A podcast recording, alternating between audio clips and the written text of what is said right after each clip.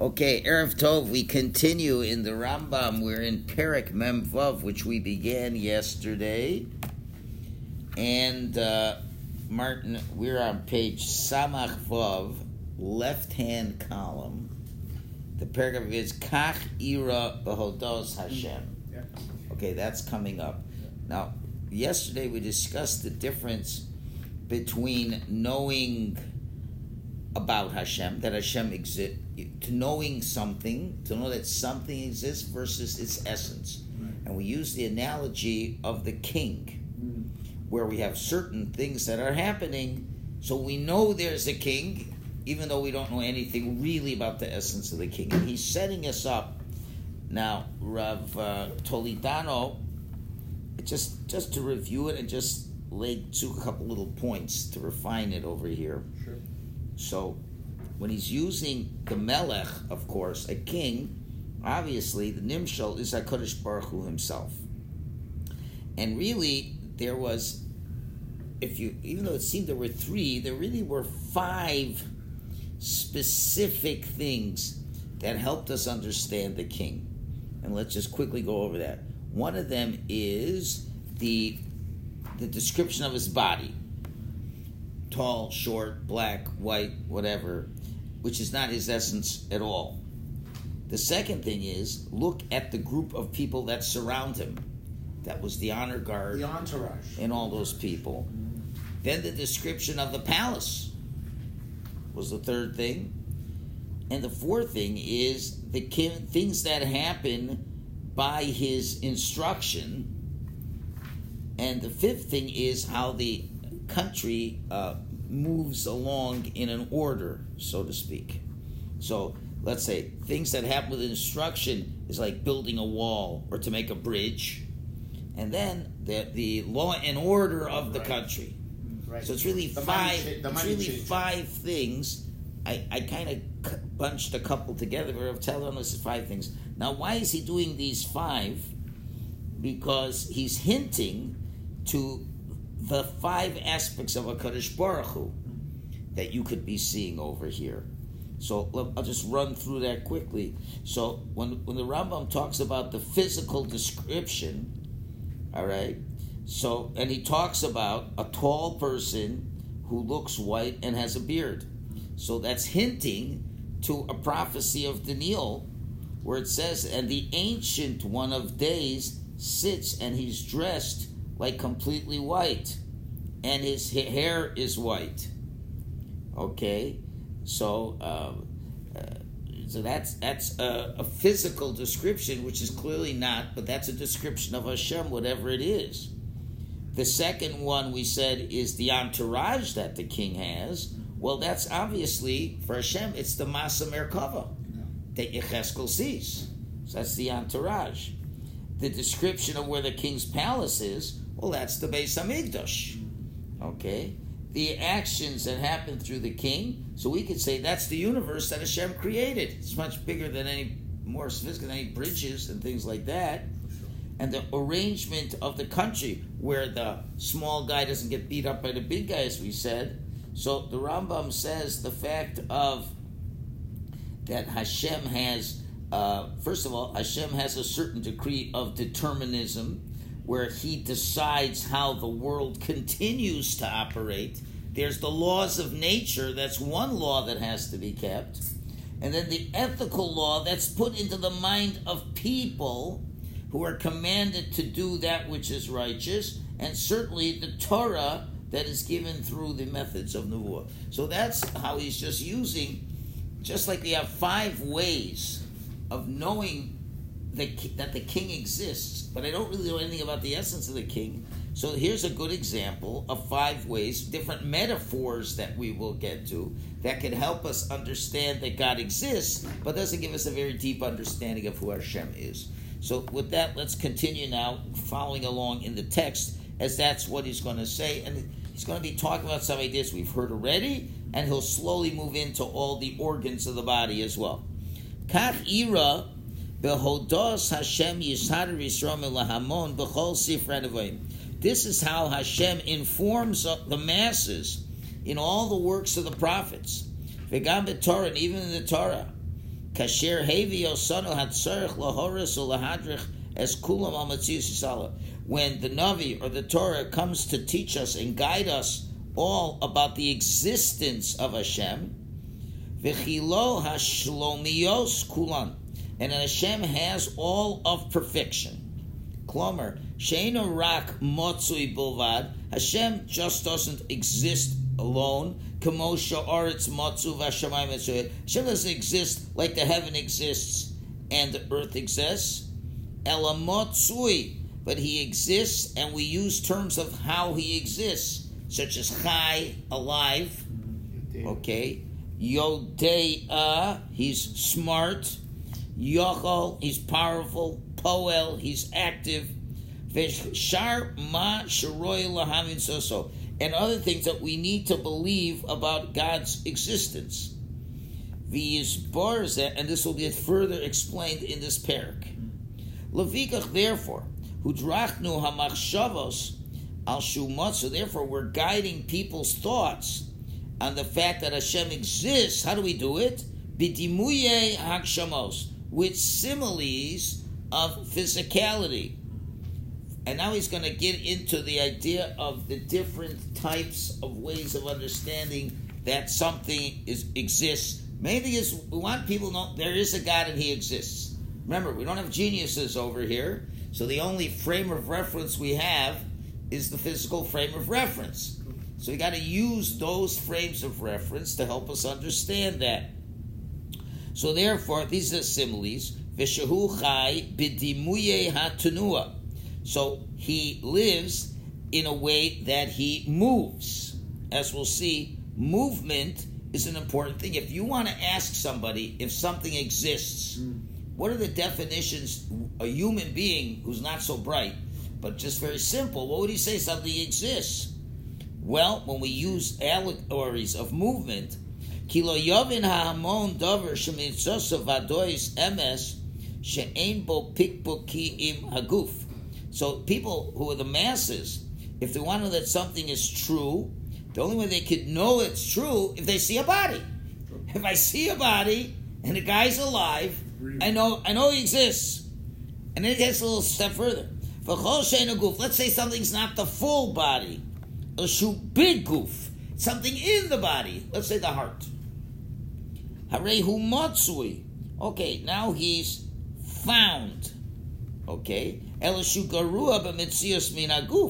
But the heart is less existing, so to speak, than the body. Why? The heart needs to be in the body. So the ask the person, what's more real to you? Well, the whole human being is more real than the heart.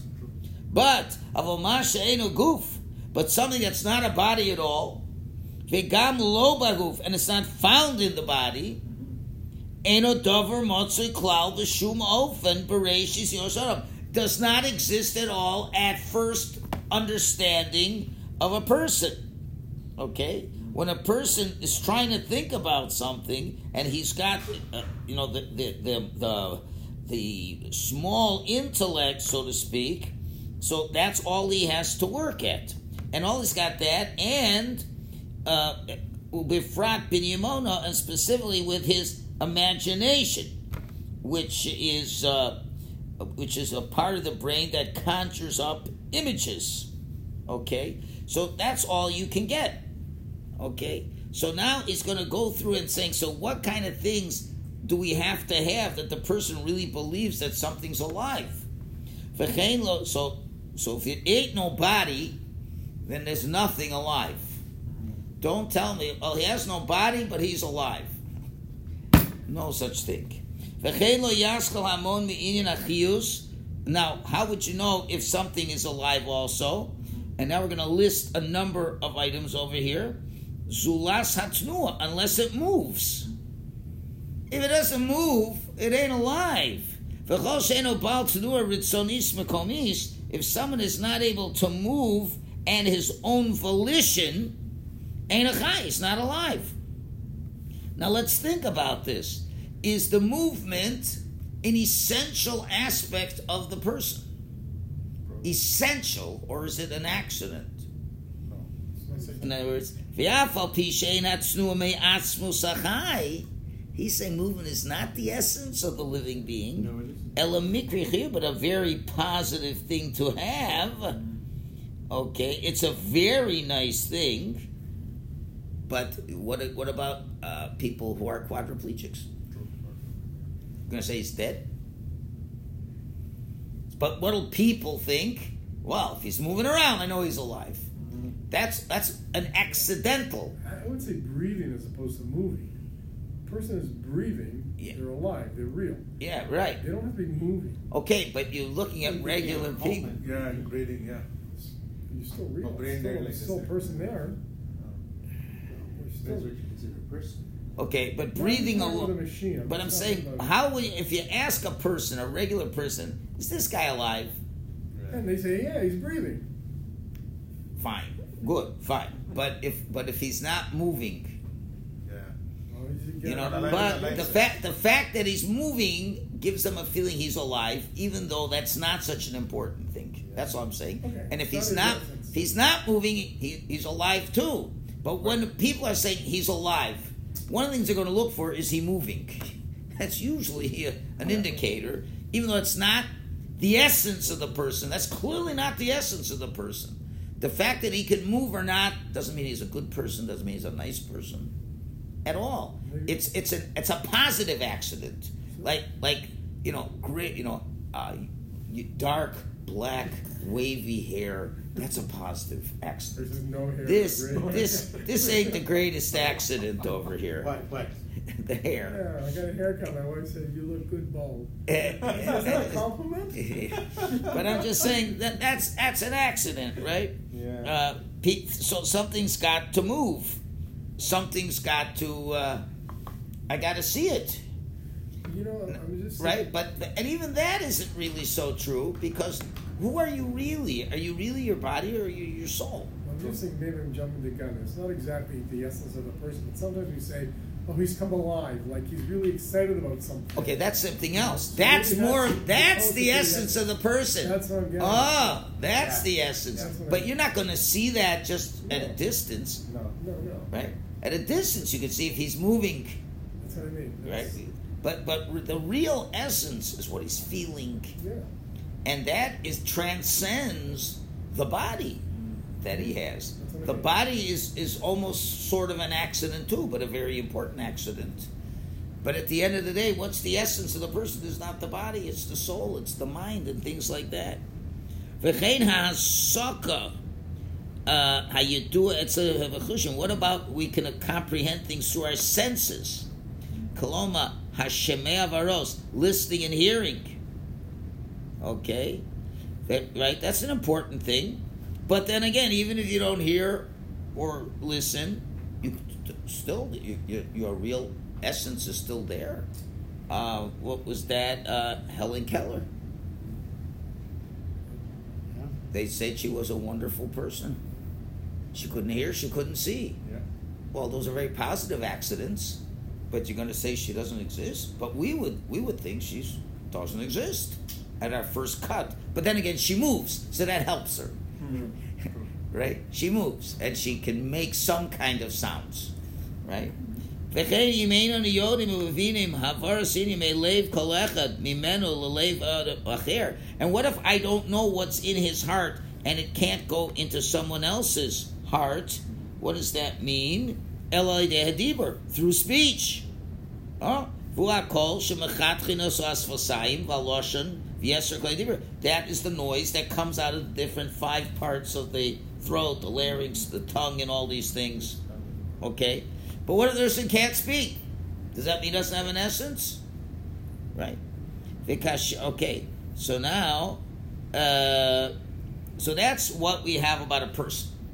So we're looking at all the ways that we can understand a person, we assume that they have movement, they have action, they have speech, they have perception. But those are really incidental things. That's not really the essence. But if we want to say, is somebody alive? We're going to use those criteria if you like it or not. So guess what? We're going to have to use that criteria for Hashem.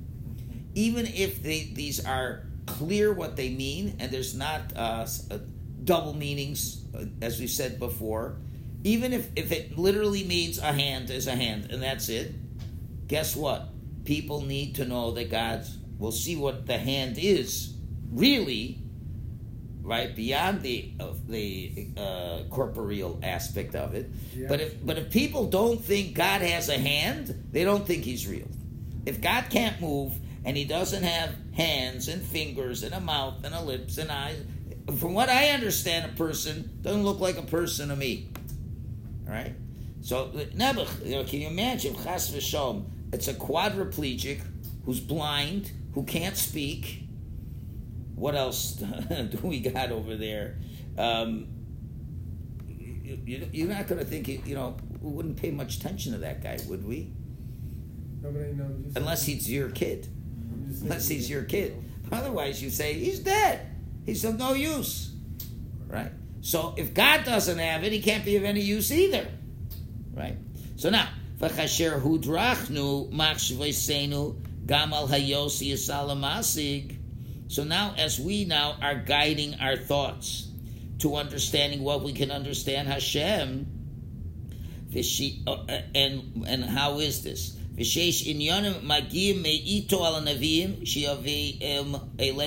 And what about when Hashem now speaks to prophets to tell a message to us? So how are we describing this interaction between Hashem and the Navi and all these things? So what did the prophets tell us about Hashem? They say he's a shomea varoa. He hears and he sees. Now, what does that really mean? So we dummies say, okay, he hears and he sees, fine, but that's not what the Navi. But and for a, for a relatively low mind person, that's good enough. If he hears and sees, then I know he exists. But that's not what he really is. What is Hashem really when he sees and he hears? Means he comprehends. He's aware, right? In Yanishu Masik Asatvam Elolu, Hanir that Hashem comprehends things that for other people would have to see and hear, and He knows them even better than we do with our eyes and with our ears. We also explained, Shehu Midaber, Hashem speaks. So what does that mean that Hashem speaks? Okay? Inyano, Shemigim Inyano. It means there's some things that are coming from Hashem. He's communicating through prophecy. Not that he's talking to them. It's a communication. This is, uh, you know, we want to call it telepathy, whatever you want to call it right now. It is not a physical speech. But what does physical speech do? It communicates what's in my heart to, to you. So Hashem is communicating, but he's not communicating through regular speech. And this is what Nevuah is. And we're going to discuss this at great length in the second section from chapters 32 to 48. So that's going to be a big thing over there. Okay, what else? So, so far we've done movement, we've done senses, we've done speech. What's left? Action.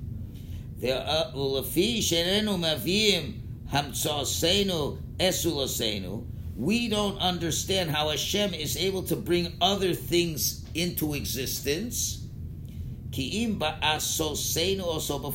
Just like we can't believe we can bring something into act into existence unless we do something. We have to describe Hashem is a doer. Okay, he does things, and if he does things, okay. Now, when when we're saying Hashem is um, doing things, what does it really mean? He's acting upon things. So he doesn't need anything to do it. He just acts upon it, and it happens. Me and you got to use our hands and our muscles to make something happen. All right. And also, we don't know if anybody's alive, if he has soul. That caused him to breathe. So, we also say God is a Baal Nefesh. Now, we already had an explanation for Nefesh earlier, and that's his knowledge, right? So, but that was already a homonym. But we could also say Hashem's alive too. He has a soul. V'im ki shem, as he says, v'im ki shem nefesh meshutaf, because I already explained, it's a meshutaf, it's a homonym, and it does mean something else of that Hashem uh, is His will and things like that. But still, that's fine. Inyan shuchai, we could say that means he's alive from our from our perspective. V'kiven she'ein kol ha'polos halolo nisogim banu. Now, how are we as human beings able to accomplish these things? Movement, action, speech, sensory perceptions. How do we as human beings accomplish that with physical body parts? How, how do I move? With my feet. How do I do something? With my arms. How do I say things? With my mouth, right? That's the only way we can do this, the only way we can understand that this can get done. So if that's the case, ki'im bekalim. You need kalim. Kalim means organs, gufanim, physical utensils, which are organs. Levika chishalno. So now we're bar- metaphorically using the terms kol osem hakalim asher bohem. We're going to use all the same organs to describe these movements. So just like these, just like there are kinds of activities as movement, action, speech, sensory. That's an activity, right, so to speak. So they each need organs for that to play out. So therefore, he's going to go through again now. So therefore, tia tenu hamakomis. So therefore, when we discuss God's movement, first we're saying He moves. How does He move? Klomar haraglaim v'kaposem means His feet and His soles because that's the only way we understand movement. And therefore, we say that Hashem has those because that's the movement, but Hashem, it's not the movement. Really, what does it mean? That Hashem is able to, to uh, be um, uh, present, so to speak, in wherever He is. He can be omniscient. He can go everywhere He has to. Now, normally it's a very negative term. Why do you have to move? Why do you got to walk? To get places. To get places. If you can't mm-hmm. walk, you can't get anywhere. You can't go to the store. Now, Can't does, go to shul. does Hashem have to go anywhere? No, he's he's there. Hashem does not have to go anywhere. He's Hashem everywhere. is here. Hashem is there. Right. Is really But we're everywhere. saying that, that God is vital, that God is alive, right? He can get things. He he he, he can be everywhere at one place. That's like omniscient, like he, he's like totally is everywhere. But we have to write it like that. What about the tools that you could hear and see? Vareach and smell. That is the ozen, the nose, the eye, and the ears. Okay. Dibor. Okay, how do we speak? V'chomer hadibor, and the text of the speech is the peh, the lashon, v'akol, the mouth, the tongue, and the voice. What the tools that a person uses to do things? That's the hand, the arm, the palm, and the uh, fingers. Those are things that all these things happen. So therefore, we have all those things. So therefore, we we that and that's the only way we understand things. If that's the only way we understand things, that's the way God is going to describe them for us. Okay, we'll stop it over here, Okay, thank you. and then uh, we're gonna need maybe two more classes to finish this chapter. Good night.